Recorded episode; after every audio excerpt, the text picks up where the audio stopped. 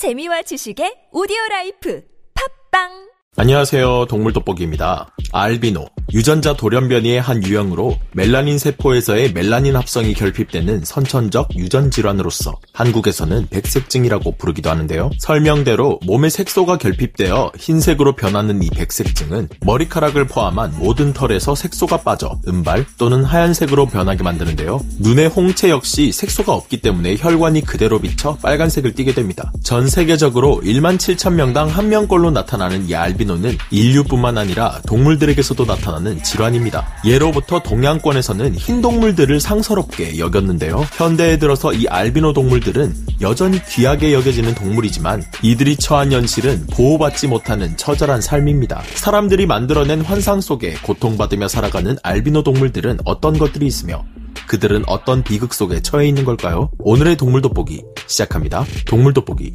줌 인. 알비노는 라틴어 알부스에서 유래가 되었으며 하얗다라는 뜻을 가지고 있습니다. 이들은 우리가 보기에는 신비스럽고 아름다운 외모를 가지고 있어 많은 관심의 대상이 되고는 합니다. 그러나 남들과는 조금 다른 외형을 가지고 있다는 것만으로 다른 사람들의 입에 오르내린다거나 과도하게 이목이 집중되는 것이 이들의 피할 수 없는 삶인데요. 우리 인간도 남들과 다르다는 이유만으로 살아가는 것에 많은 제약이 가해지는 것이 사실이지만 오히려 다른 동물들과 다르다는 이유만으로 더욱 생존율이 낮은 것이 알비노 동물들입니다. 인위적으로 탄생한 알비노 동물들의 경우 색깔 외에도 다른 신체적인 결손이 동반되고는 합니다. 이 때문에 무리해서 왕따를 당하는 것은 물론이고요. 알비노로 인해 나타나는 시력 저하로 공격성과 민첩성이 떨어져 생존에 큰 영향을 주게 됩니다. 이들의 하얀 색깔은 천적의 눈에 더 쉽게 노출되기도 하며 멜라닌 색소가 없어 자외선 차단 능력이 없기에 낮에는 활동하기가 힘든데요. 그래서 야생에서의 생존율이 사실상 0%에 가깝다고 합니다. 토끼나 쥐와 같은 설치류들은 주로 야행성이거나 굴 속에서 살아가 기 때문에 상대적으로 다른 알비노 동물들에 비해 문제가 되지 않는 편이나 그 외의 육식동물,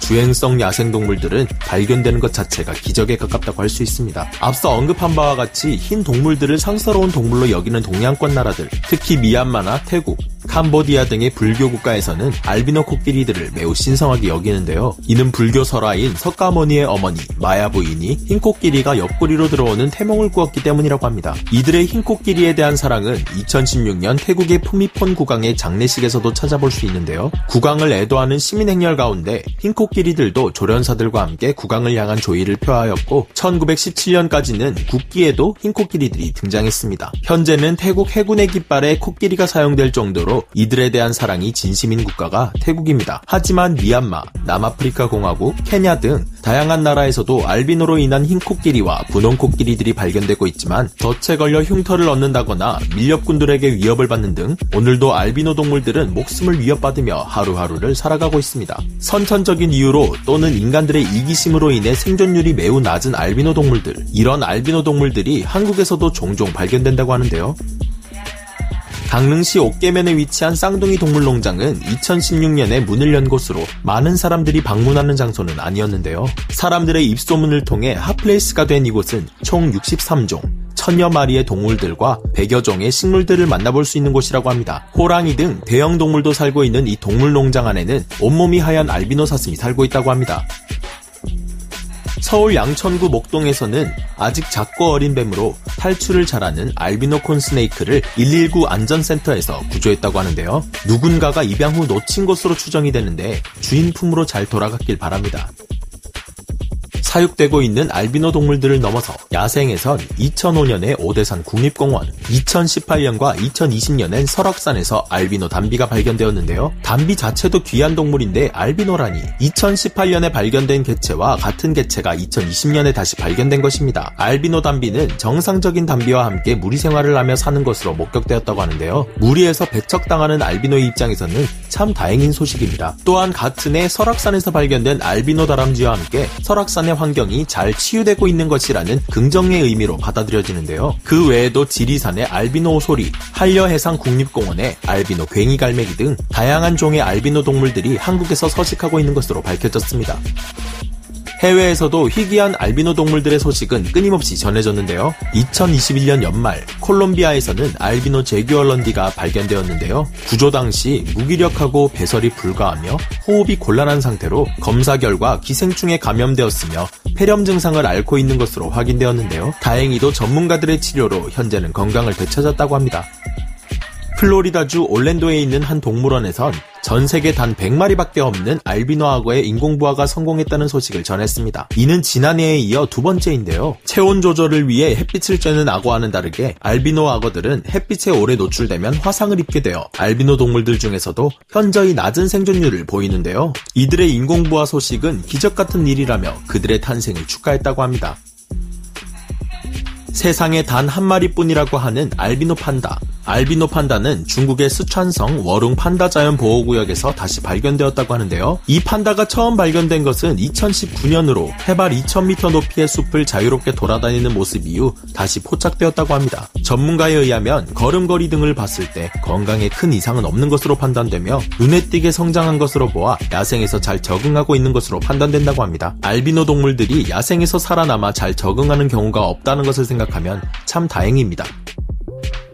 작년 이미지 공유 사이트인 이머저에서는 온몸이 투명한 알비노 파리의 사진이 올라왔는데요. 이들은 일반적인 파리와 달리 날개를 비롯한 몸 전체가 투명한 색을 띠고 있어 많은 사람들은 흥미로운 모습이라는 반응을 보였다고 합니다. 미물로 여겨지는 소형 파리에서부터 대형 악어에 이르기까지 어려운 환경 속에서도 자신의 생명을 다하며 살아가는 알비노 동물들의 모습이 경이롭기까지 한데요. 하지만 이런 신비로움 속에 두 가지의 불편한 진실이 숨어 있다는 것을 아시나요? 첫 번째는 애완동물 시장에서 브리더나 유전자나 딜러들이 일부러 열성 유전자끼리의 교배를 통해 일부러 알비노를 유발하는 등 품종을 개량하여 판매하는 일들이 자행되고 있다는 것입니다. 보통 햄스터, 패럿, 앵무새, 고슴도치와 같은 소형동물들과 뱀, 우파루파, 구피를 비롯한 테트라류, 메기류 등 수많은 소형 알비노 동물들이 사람들의 욕심으로 인해 탄생되어 판매되고 있죠. 더욱 충격적인 두 번째 진실은 우선 루시즘이라는 개념을 알아야 합니다. 루시즘이란 알비노와 같이 몸이 하얗게 보이지만 다른 증상인데요. 유전 질환인 알비노와는 다르게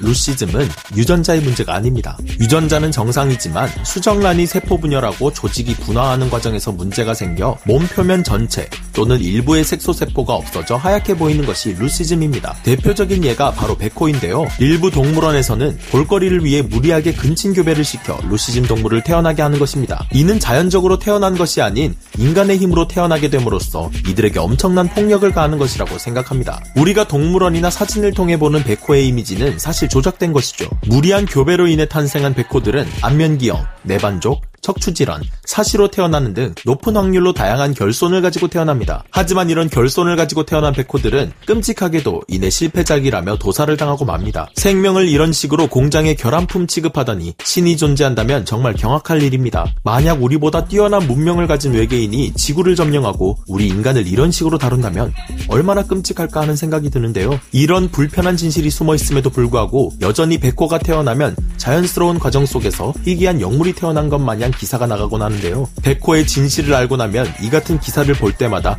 정말 같은 인간이지만 어떻게 생명을 이렇게 함부로 다룰 수 있는지 경멸스러워지곤 합니다. 국내에서도 백호는 에버랜드 등 몇몇 군데에서 찾아볼 수 있는데 더 이상 이런 잔인한 유전공학적 폭력들이 화려한 거칠에 휘둘리지 않는 세상이 오기를 바랍니다. 그럼 저는 다음 시간에 다시 돌아오겠습니다. 감사합니다. 동물 돋보기 줌 아웃.